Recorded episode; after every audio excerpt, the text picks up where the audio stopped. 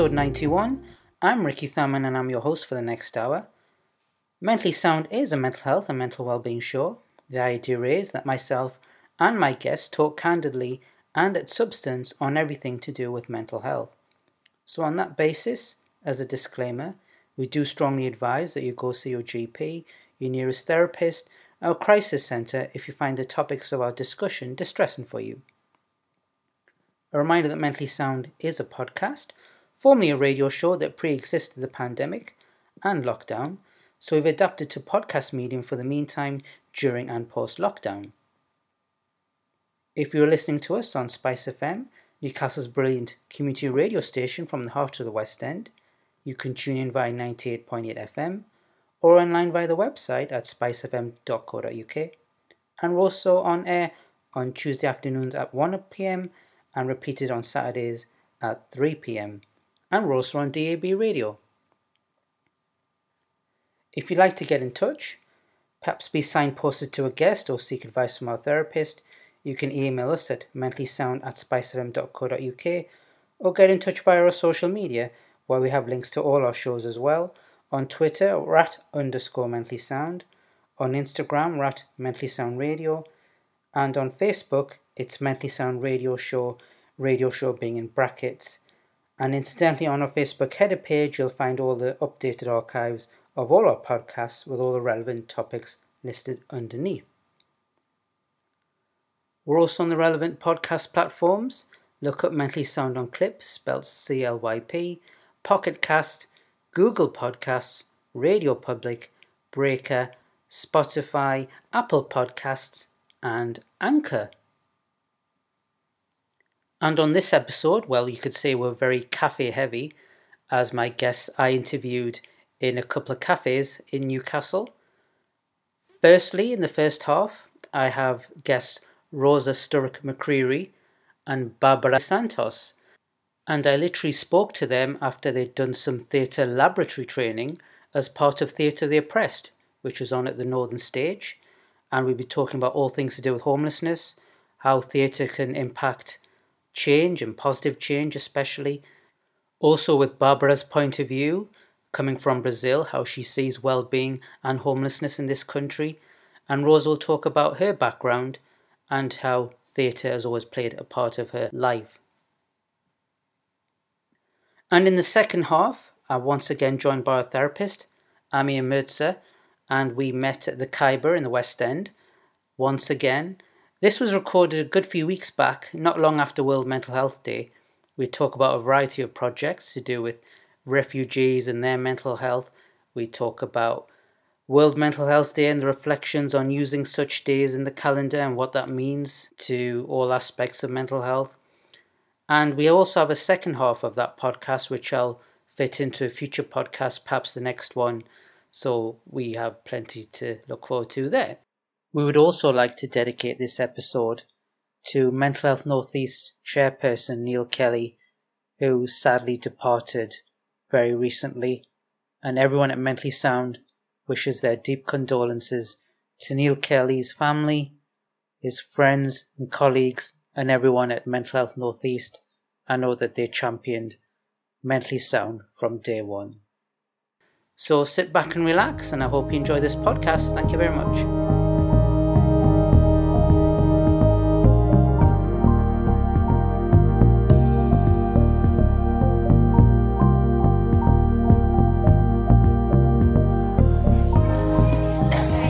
Everybody.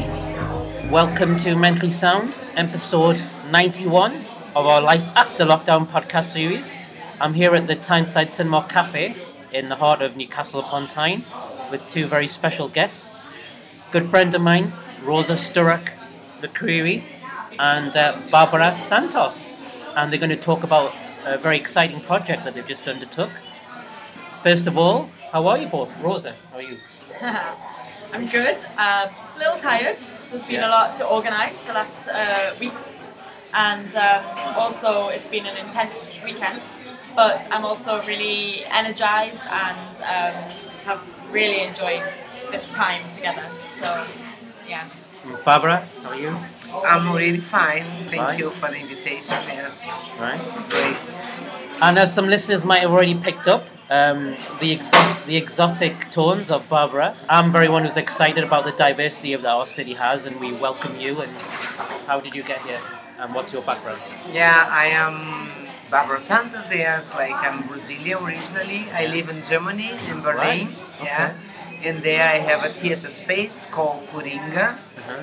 and I work uh, with the guy that named Augusto Boal. There's the person that systematized the theater of the oppressed. Right. and uh, I am here because I got no Rosa. I think she was the first time listening in the podcast. Yeah. Or podcast, not that's a kind of Zoom meeting Right. with Adrian Jackson from London, from Cardboard Citizen. I think Right. was there. And afterwards, we already collaborated in Zoom. Mhm. Yeah. And then she, she was in Berlin in our festival because my theater space we do a festival that we call Aesthetics of the Oppressed Yeah. in Berlin. And then there's a gathering of international groups, majority from Europe, but not from not only. Sometimes we receive groups from abroad, from India, Singapore, people that was, uh, how to say, studying with us previously. Is that, and then uh, she was invited me to take part in the HEP project, and then I'm here for this weekend. And here you are.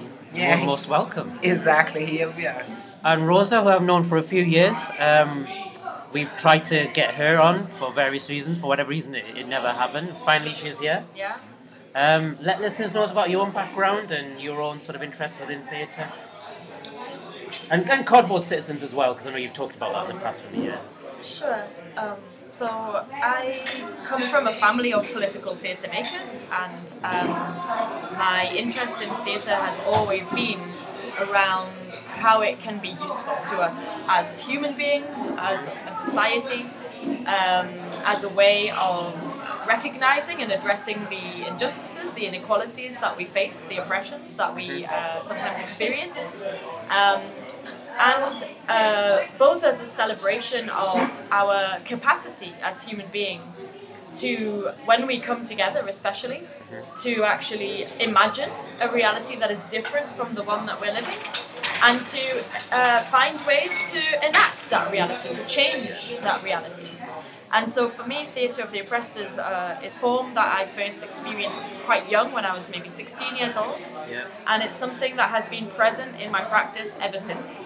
I did training with a London-based company called Cardboard Citizens um, when I was 19 or so in London, and then I lived in Paris and I went to the Centre for the Theatre of the Oppressed in, in Paris.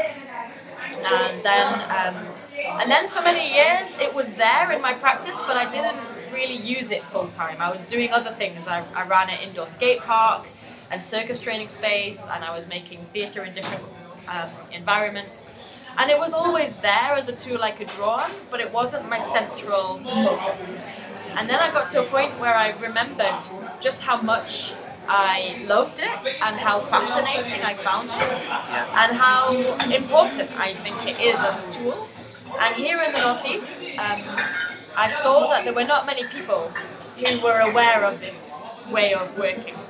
Well, this is sorry to interrupt, but this was going to be my next question because it was something that you you picked up that was a kind of an international movement, and you kind of wanted to bring it home a little bit, and you felt that there was a fertile ground here for it to bring bring it to. Was that is that a fair comment? Yes, I saw that there were, for example, um, activists who wanted to do things in different ways, Yeah. and that theatre could be a tool for them, but that they didn't have a lot of experience of making theatre. And I tried to bring them together with people who did have experience of theatre or of other performance styles. Um, and and then I I went back to the practice and I did more training and I worked more with Cardboard Citizens and I went to uh, Vancouver to train with David Diamond with uh, the theatre company Theatre for Living.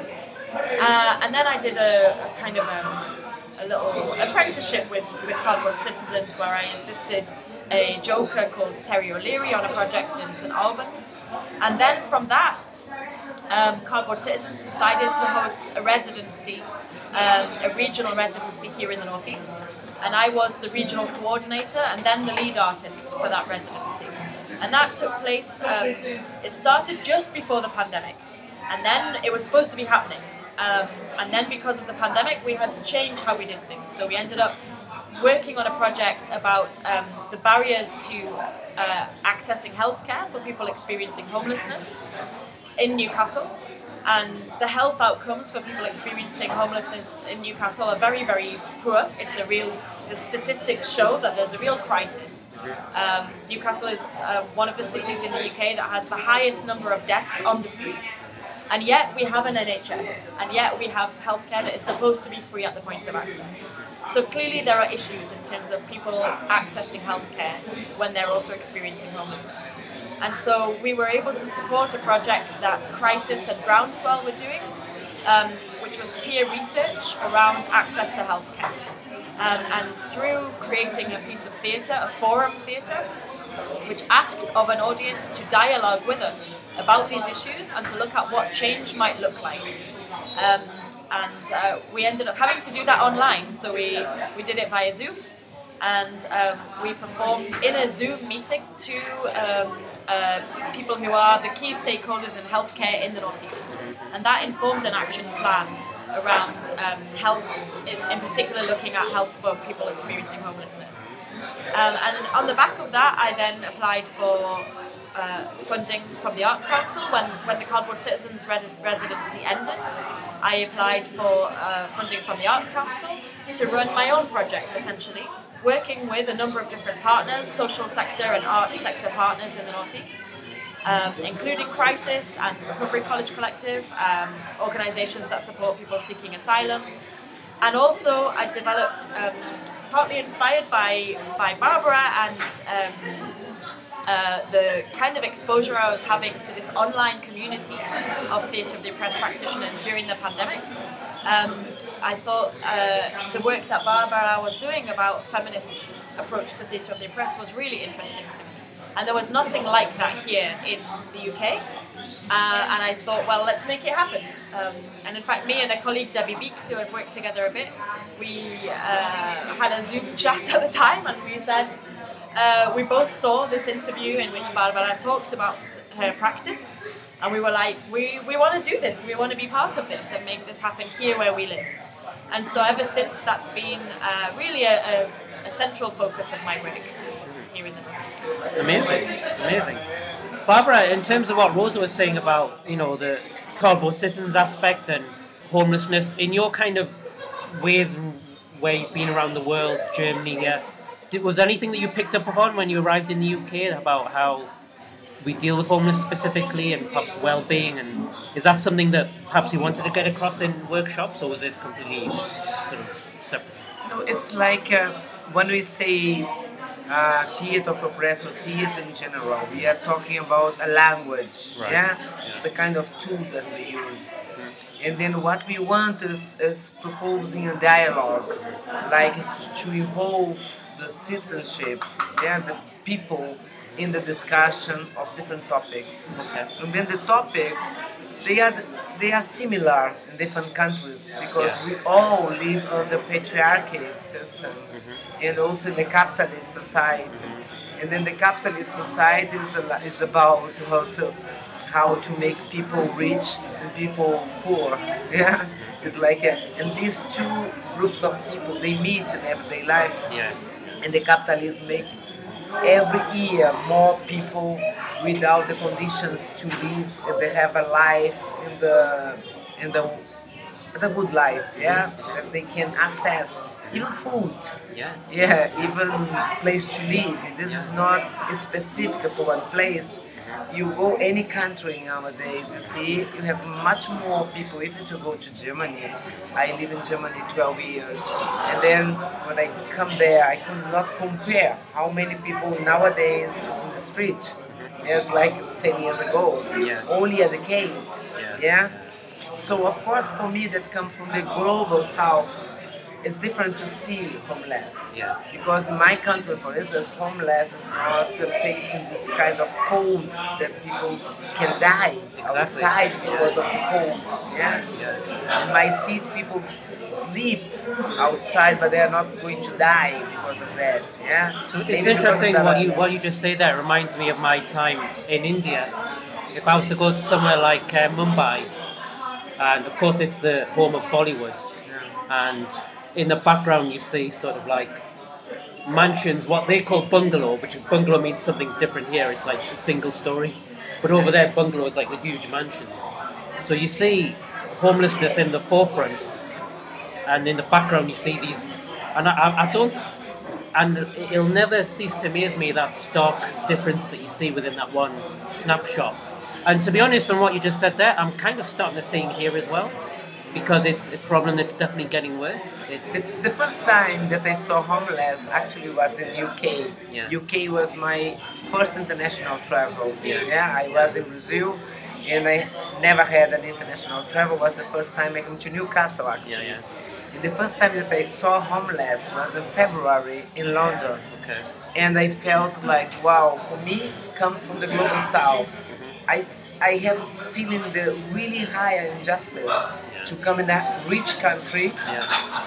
with homeless for me these two ideas was so hard because you know the rich country I never imagined that the rich country they have the same thing Yeah. like we have in the global south why a rich country has homeless was so hard for me to understand and I was like Absolutely. and also to see these people outside in the really cold situation was some some some aesthetic experience too. You know, to see people try to live in the in the in the cold that, that I that I, I cannot support to stay Yeah.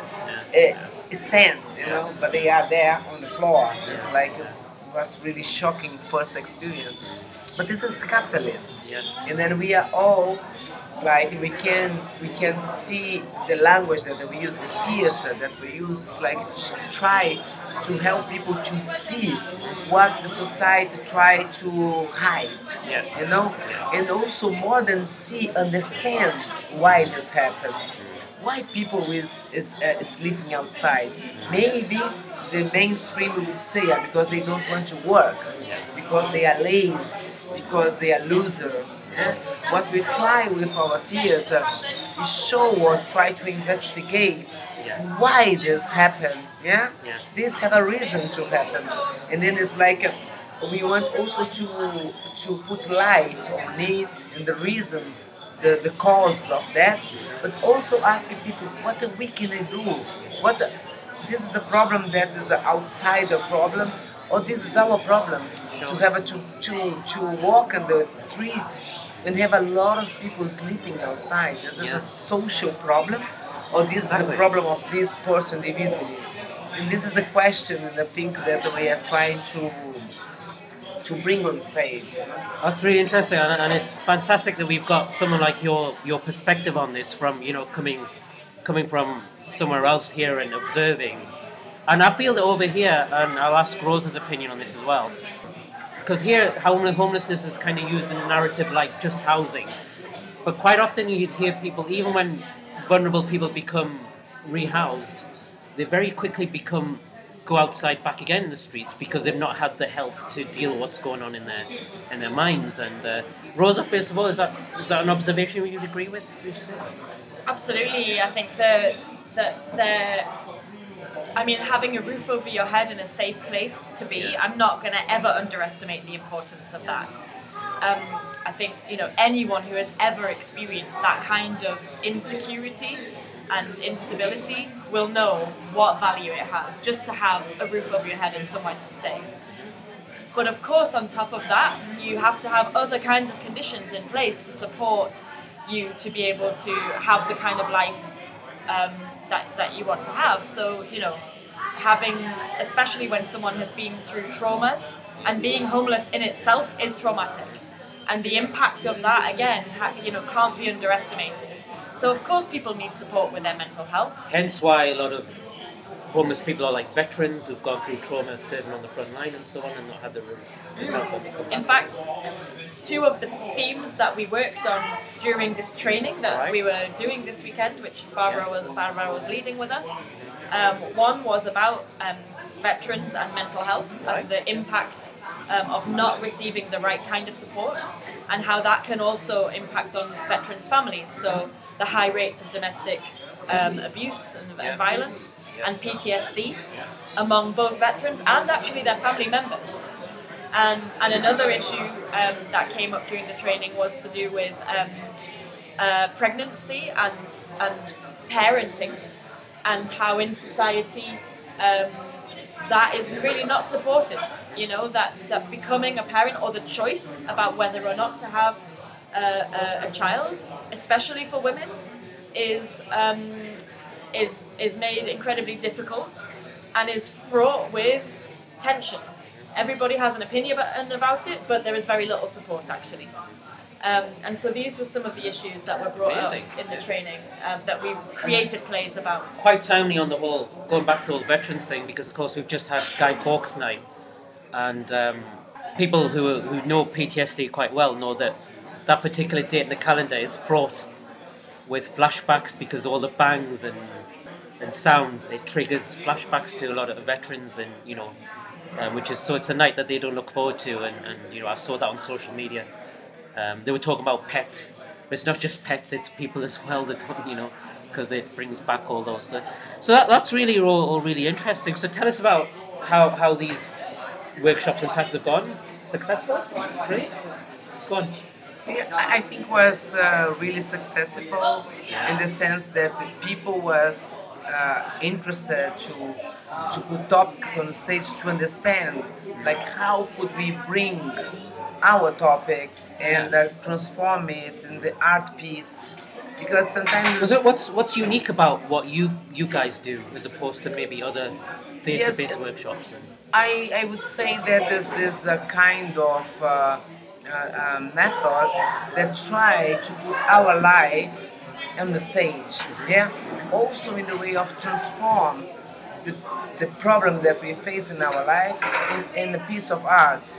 When you put this as a piece of art, it also has another vision of that, you know? Even when you are facing traumas or anything, you, you become an outsider of your own experience. And this give you a, a, a, another vision, yeah? And also to, to take a distance is also a kind of freedom to take a distance to understand. yeah. And also the most important figure to understand that is not your guilt. You, what happened with you is not because you provoke personally, you know. This is structural, and sometimes the way that society sees problems like, ah, you are drug addicted because you are so weak Yeah. society don't don't consider the depression that, that you have to be so successful, successful, Yeah. make right, Yeah. do it, do it. Yeah. And then when you are more sensible or when you need more time, It's way they have- kind of um, almost monetize the word successful, doesn't it? It's like it has to be within a. But yeah. it's capitalist society Exactly, put the responsibilities on your shoulder. Yeah. The oppressed has to carry the whole responsibility. You know, and then what we try to say is like we have to develop a social commitment. Yeah. If we have a problem in society, this is our problem. This is not a problem of this single mother. This is a problem of society that's so sexist, Yeah, yeah, yeah. it's so machist, and seeing that we want children for the future. So children is our aim as society.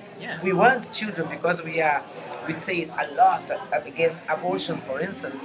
So let's take care of. If you believe in community and in Yeah, community psychology, then you embrace Yeah. what others are going through and you know tackle But it it's together. not like that because the capitalist society. They don't want you to think of like that, course, yeah. we don't want because we are so much training to be one. Yeah. We are so much training to take take care of your own, take care of your life. Yeah. Don't think about what is wrong. You have to save your future. Exactly. You had to save your job. You had to save your car. You know, it's like so. And those who don't have enough to save, they can't save anyway because they have to spend, spend straight away of to keep. course, yeah, of course. And then it's about so much about competition, conquer. You know, it's, it's, it's difficult to build up community when the whole ideology is about competition. It's about my neighbors, my enemy.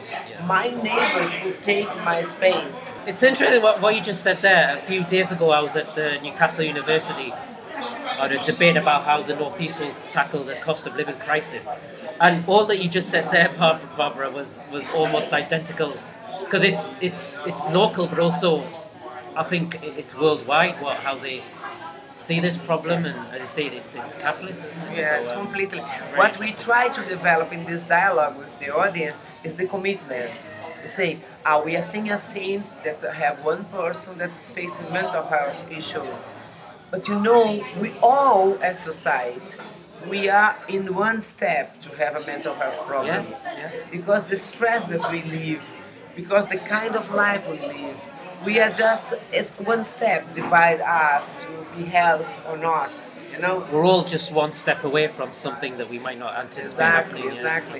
It's, it's, it's, it's not about one person, it's about the way we live. Yeah. And then it's not about one person support. It's about how we change system. We have to change the structure. Because okay, I can give for this individual a support, but if you not change the way of live, we just produce more people that have mental health issues. Who need support? Yeah, but Yeah. It's, it's like you know, it's no ending.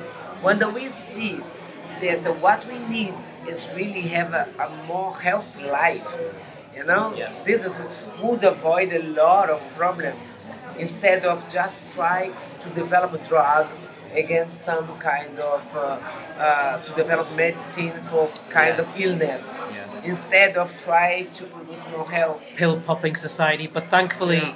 things like social prescribing is something I'm really excited about because I don't know if you know about social prescribing, where now doctors can actually tell people, you know, go out there, do some bird watching, go for a run, join join a local sort of animal, you know, welfare group, something like that. Join a local theatre group.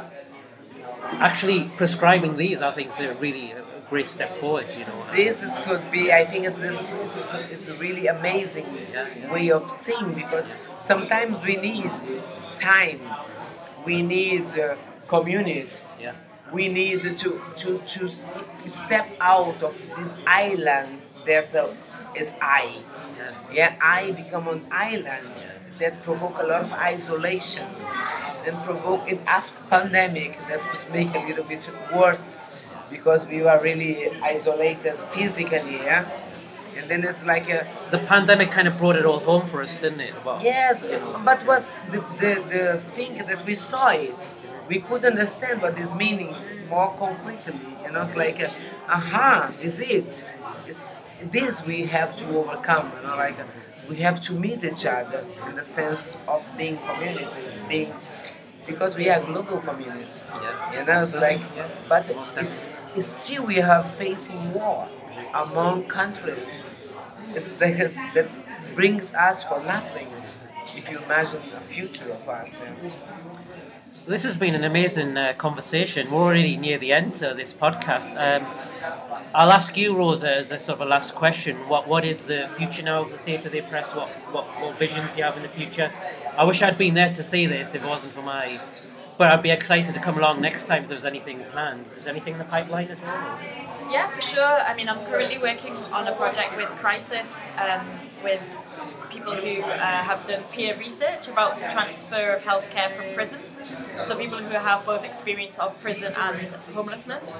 Um, they interviewed other people who also had both of those experiences, and they, um, as part of this now, we're making a, a number of different kinds of creative um, interventions that will be at an event at the Star and Shadow Cinema in in January 2023, um, and that will be uh, really looking at kind of what are the key issues for people leaving prison in terms of accessing healthcare.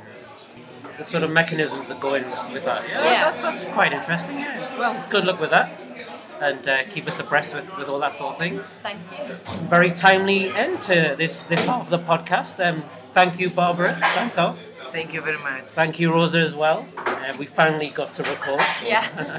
This is probably one of the most uh, international uh, podcasts I've recorded. So, really cool. So, thank you very much. This is part one, coming to an end of Mentally Sound Life After Lockdown, episode 91. Catch us again next week. Thank you very much.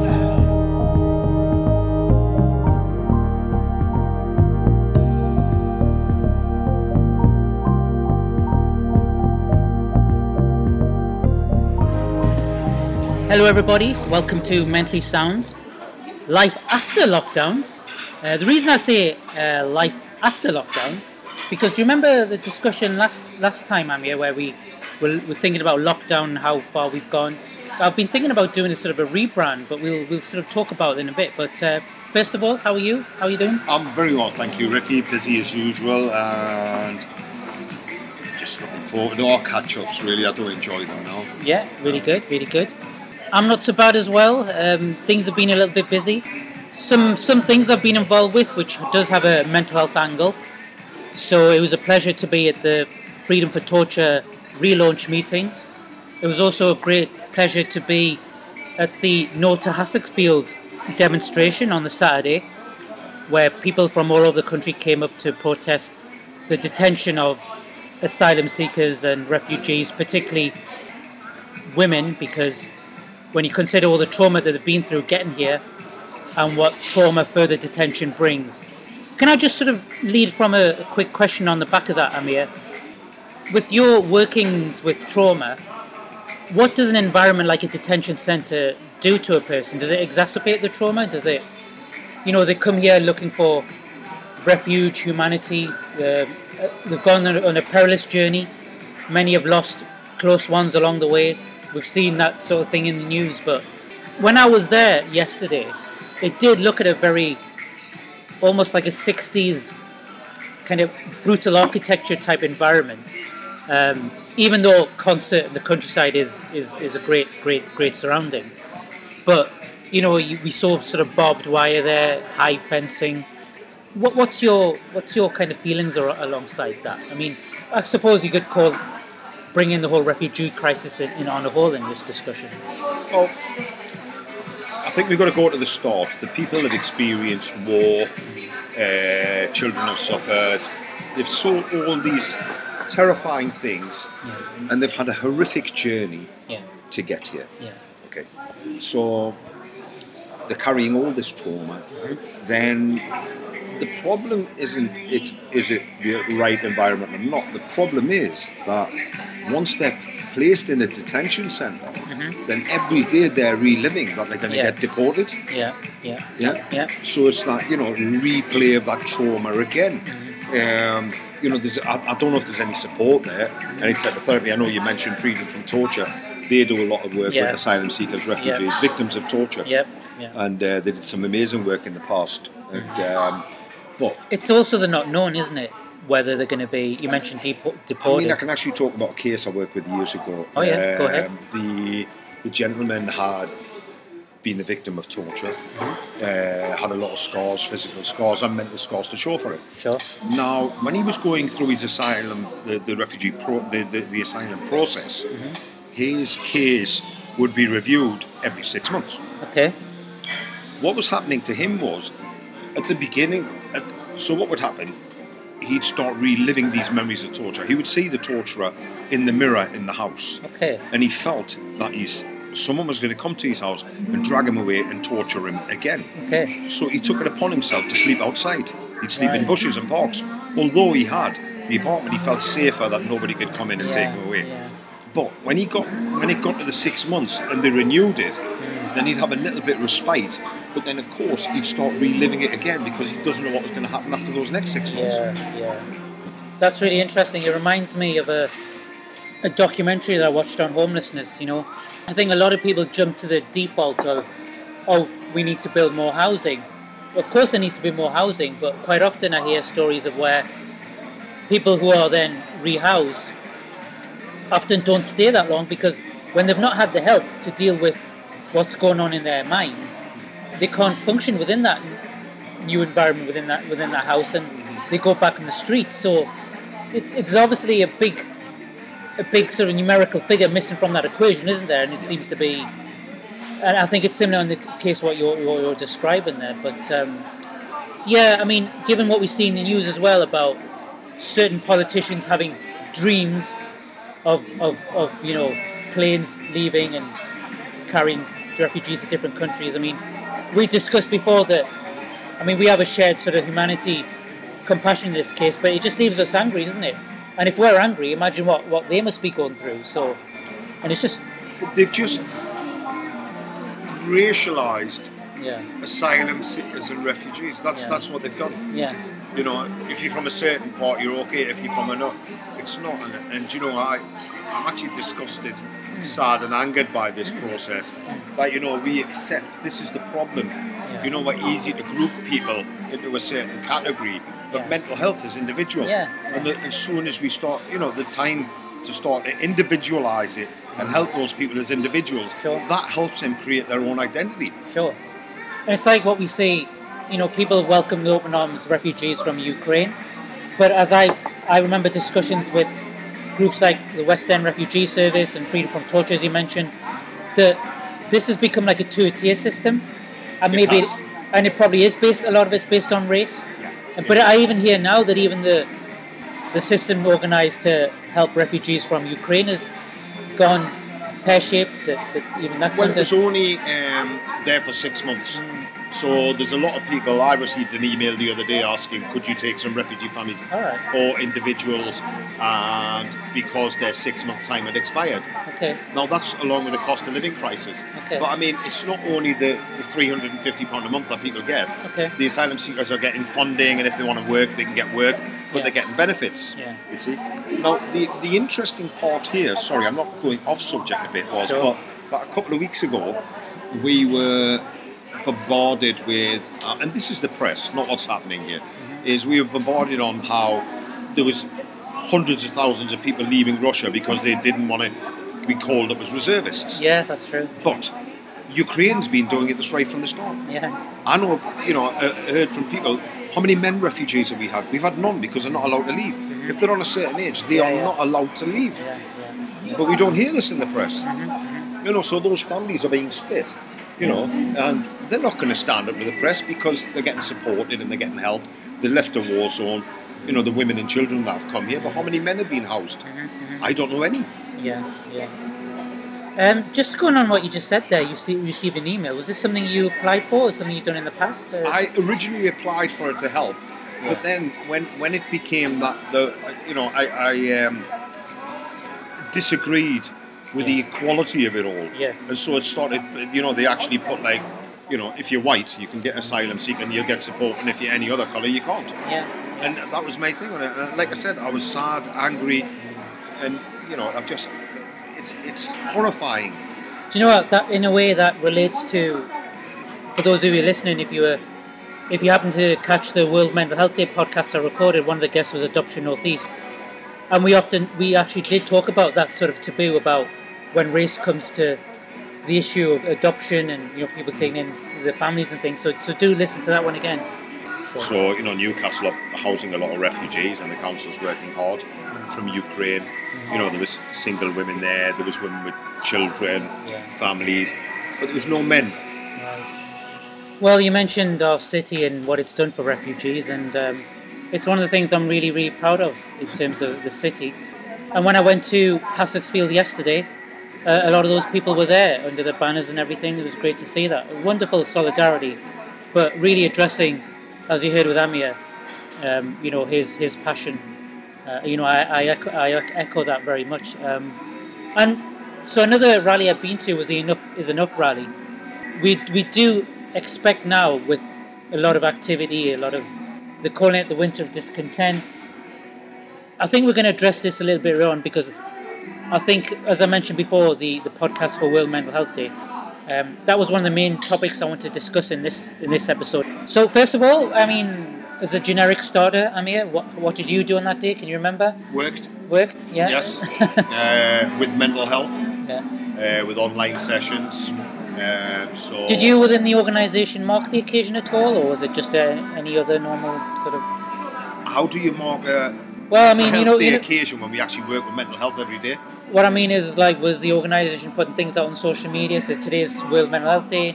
No, Here's, we, we, we, here's do, what we we, do. do, it, we do it every day. Yeah. There's not, you know, the thing is, we're, we're at the forefront of it, and, and, and I think with you know, World Mental Health Day is an acknowledgement and to to remove the stigma. Yeah. We're actually people working with people who've removed that stigma and have come Yeah. to us for help. So we're actually not in that place Yeah. of that. It's the, the thing of you know within the public getting an idea that there is help out there because Okay. once they come to us, they're Okay. getting the help that they need. So when we have these sorts of questions and discussions, um, with other people, particularly people who have, um, you know, are service users who have experience themselves.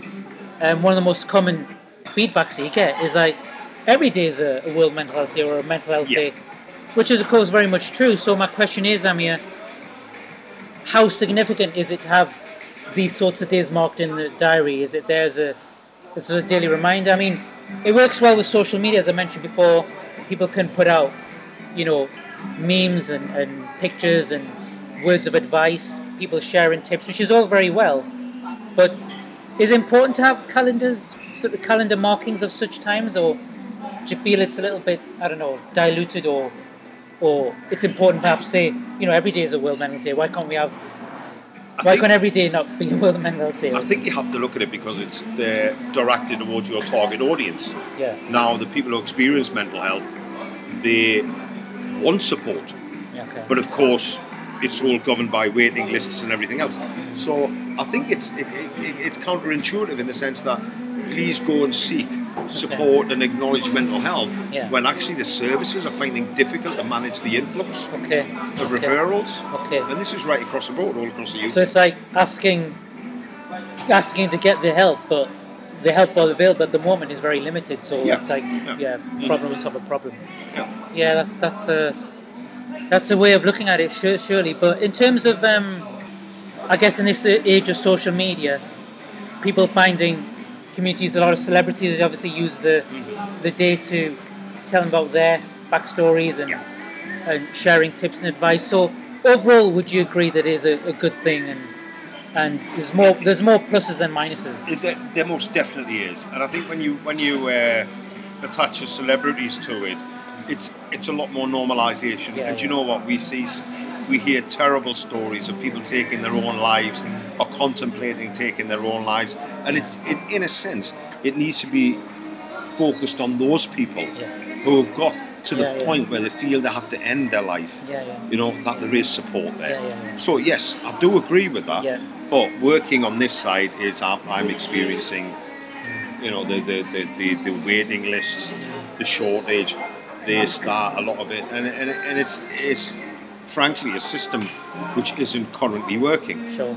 You know, in one sense, you, you kind of answered my next question, which is kind of an offshoot one, really. But I guess with these sorts of things as well, there's always that danger of people using the day to take advantage to, to you know, it's, it's like that saying, isn't it? Are you really helping that person? Because what you're really doing is helping yourself in a way. In these in this era of of, of, of hiring one's profile with social media, people might be accused of jumping the bandwagon. Is that a bad? Is is that a good or bad thing? And and I guess the question after that as well. Well, is it really that bad? I mean, I guess the more conversations that we're having around it is can generally be funneled into a, a good place or I mean, follow through. my, my view on that, Ricky, is that because um, most shows are reality TV, you know, there's a little, the language in there is very broad. That is people's reality. Yeah, yeah. So once you get one of those people involved in reality TV stuff, um, is and they could step forward and discuss their mental health or willing to share, then yeah, of course it is. I mean, it's fortunate we got to this, but you know, I think every every little helps in that way. So people look up to certain people. Half the names I haven't even heard of. You know, I have conversation with them. Oh, have you heard of so and so? And I get and I get laughed at. Oh, same when I say, well, I'm sorry, I don't know who that is Yeah. you know. Uh, but it's that is how people are living their lives. Yeah, yes, yeah, everything is online. Everything is reality TV. Anybody can come famous just by drinking too much, falling over, and taking their clothes off. Is Yeah, that thing? Is a lot of the shows are what they really not. Yeah, Yeah. yeah.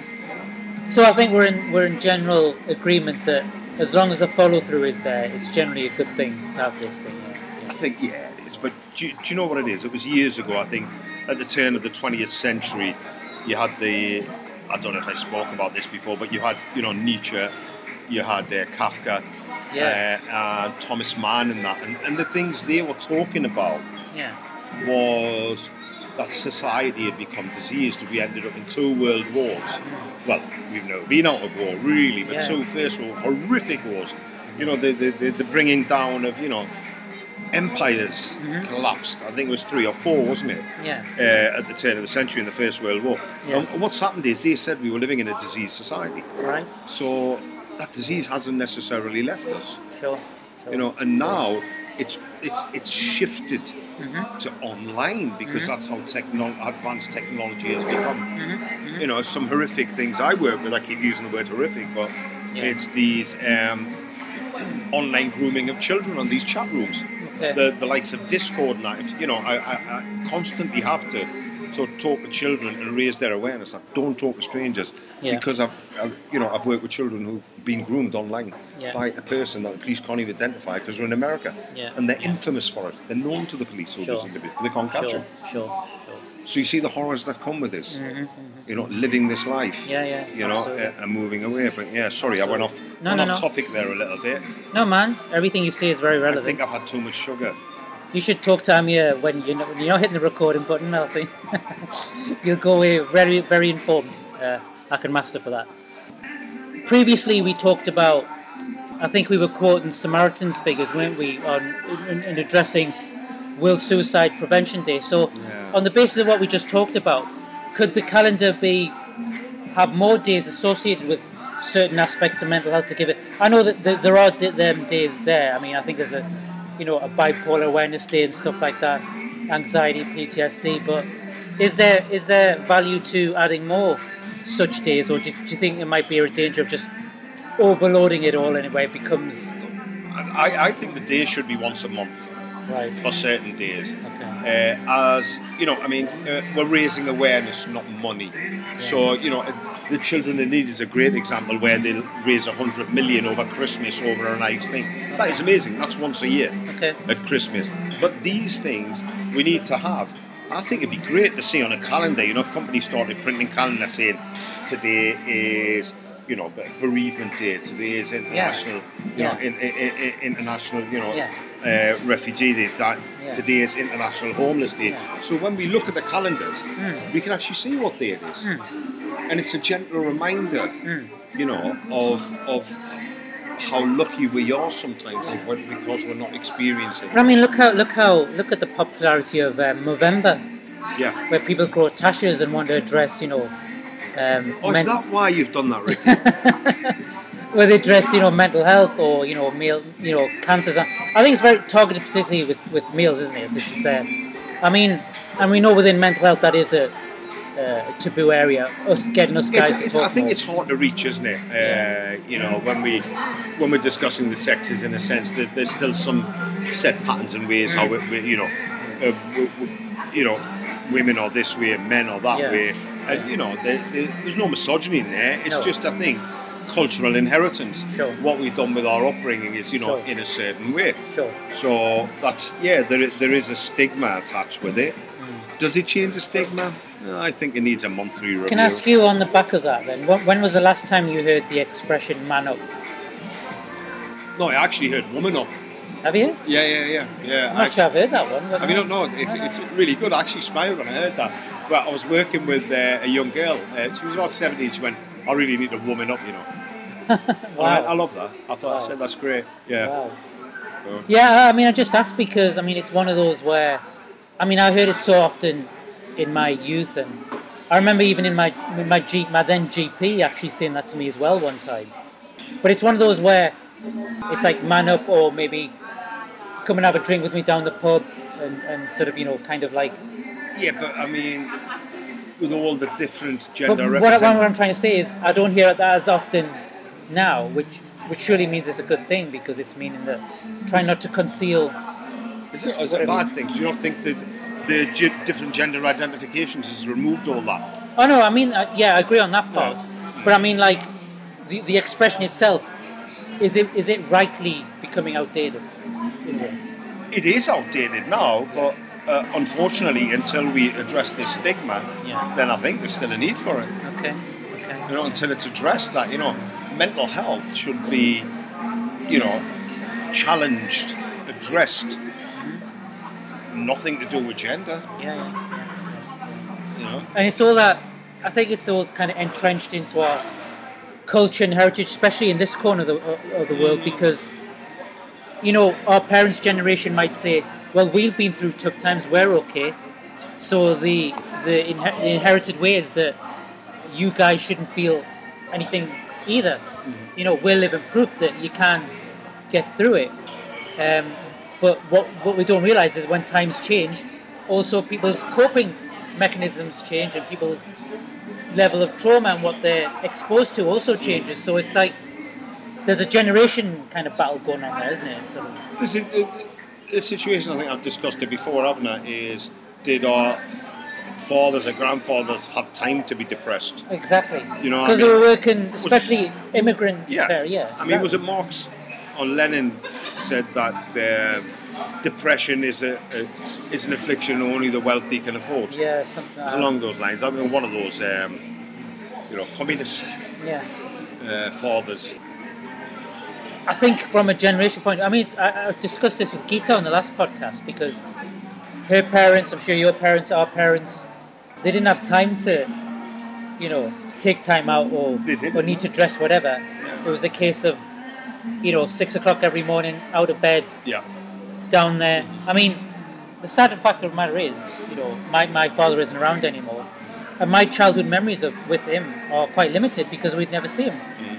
Even on a Sunday, he would go up to Edinburgh yeah, uh, or a place just outside Edinburgh to the markets. yeah. That's what we did. Yeah, and it's a different.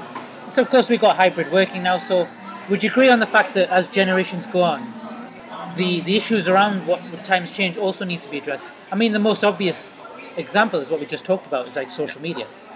You know, and and that's an area I want to sort of, in a way, um, segue into. Um, so recently there was a case of Molly Russell, and I believe so a year or two ago, uh, this young girl sadly took her own life because she was exposed to very harmful content in, on social media, where she then developed very sort of you know, suicidal tendencies, and she sadly took her life. And her father, um, credit to him, has been is, is become a campaign on the back of this, demanding that the tech companies address this issue. I think at one point I read the other day was that there should be a separate social media, not just a social media within other companies, but for example, at Twitter, there's an adult Twitter and a children's Twitter. There's an adult Facebook and a children's Facebook. So my question to you is: Is there is, is there is there leg room for, for this, or do you think, as you said before, the money aspect, the monetizing aspect in terms of these sorts of companies that that would override anything like that? I think they need to be managed and governed a lot more because there's a lot goes on. Um, you know what I realised is what parents think eight, nine year old kids talk about is totally different than what they actually talk about within their chat rooms. Yeah, yeah. The problem is that, you know, and I'm not talking about this in an old fashioned way, I'm talking about the whole process of, you know, when I was growing up, if you needed to find out something, you went out. You went to the library. Oh, you did I- all I this. them there was, yeah. But there, were physical activities Yeah. that removed you. But now you can live your whole life just in your Yeah, room, in one room. Yeah, yeah. You can get your food delivered. Yeah, I know. Anything you need, as long as you've got an ensuite bathroom. you know, that, that's a good recommendation. That's my, uh, you know, And I think that was a wake up call, wasn't it, during lockdown, just how much we could do. Because they often leave me to th- led me to think, God, if, what, imagine if this pandemic it was around in the 70s or 80s or 90s, Yeah. where we were all, we would have been writing letters and postcards and like yeah, getting endless phone bills because we'd be ringing everybody, I know. um, especially our families, because we ring in India and Pakistan all the Yeah, time. yeah, and it's- yeah. Uh-huh. I know. But yeah, yeah, you, you, you, you're so right in that. I mean, um, I describe this culture we live now as very, it's a very instantaneous culture. There was a wake up call. To, I remember. I don't know. if I told you the story before, but um, it, it's actually just very similar to what you just said. You know, I remember I was catching a bus one day and I was crossing the road, and these kids were leaving school, and a few of them were hanging around the bus stop, and the bus came around the corner, and they were saying goodbye to their mates as they hopped on the bus. And in, our- in our day, we'd be like, "Oh, what time will I meet you at the park? What time will I meet you at the shops?" These kids were saying, "Oh, what time are you going to be online tonight?" yeah, yeah. So they were actually arranging to meet each other Oh, in, no, in their do. own Yeah. bedrooms. And I That's remember right. thinking, That's right. "Wow, And you It has see, changed. a lot of them, uh, the children that get driven there as well, is sadly aged through bullying or other challenges that they're facing at school. Yeah. So they are driven to this online because it's safer. Is there a, an important child development factor being missed here as well? That they're not going out as much? And, Yeah, socialisation. Yeah. You know, integration into all, uh, physical things. Um, because the reality is this, isn't it? It's, what they're learning is you can live a life in isolation. The best example is I think I've got. Um, I was having this conversation a few years ago.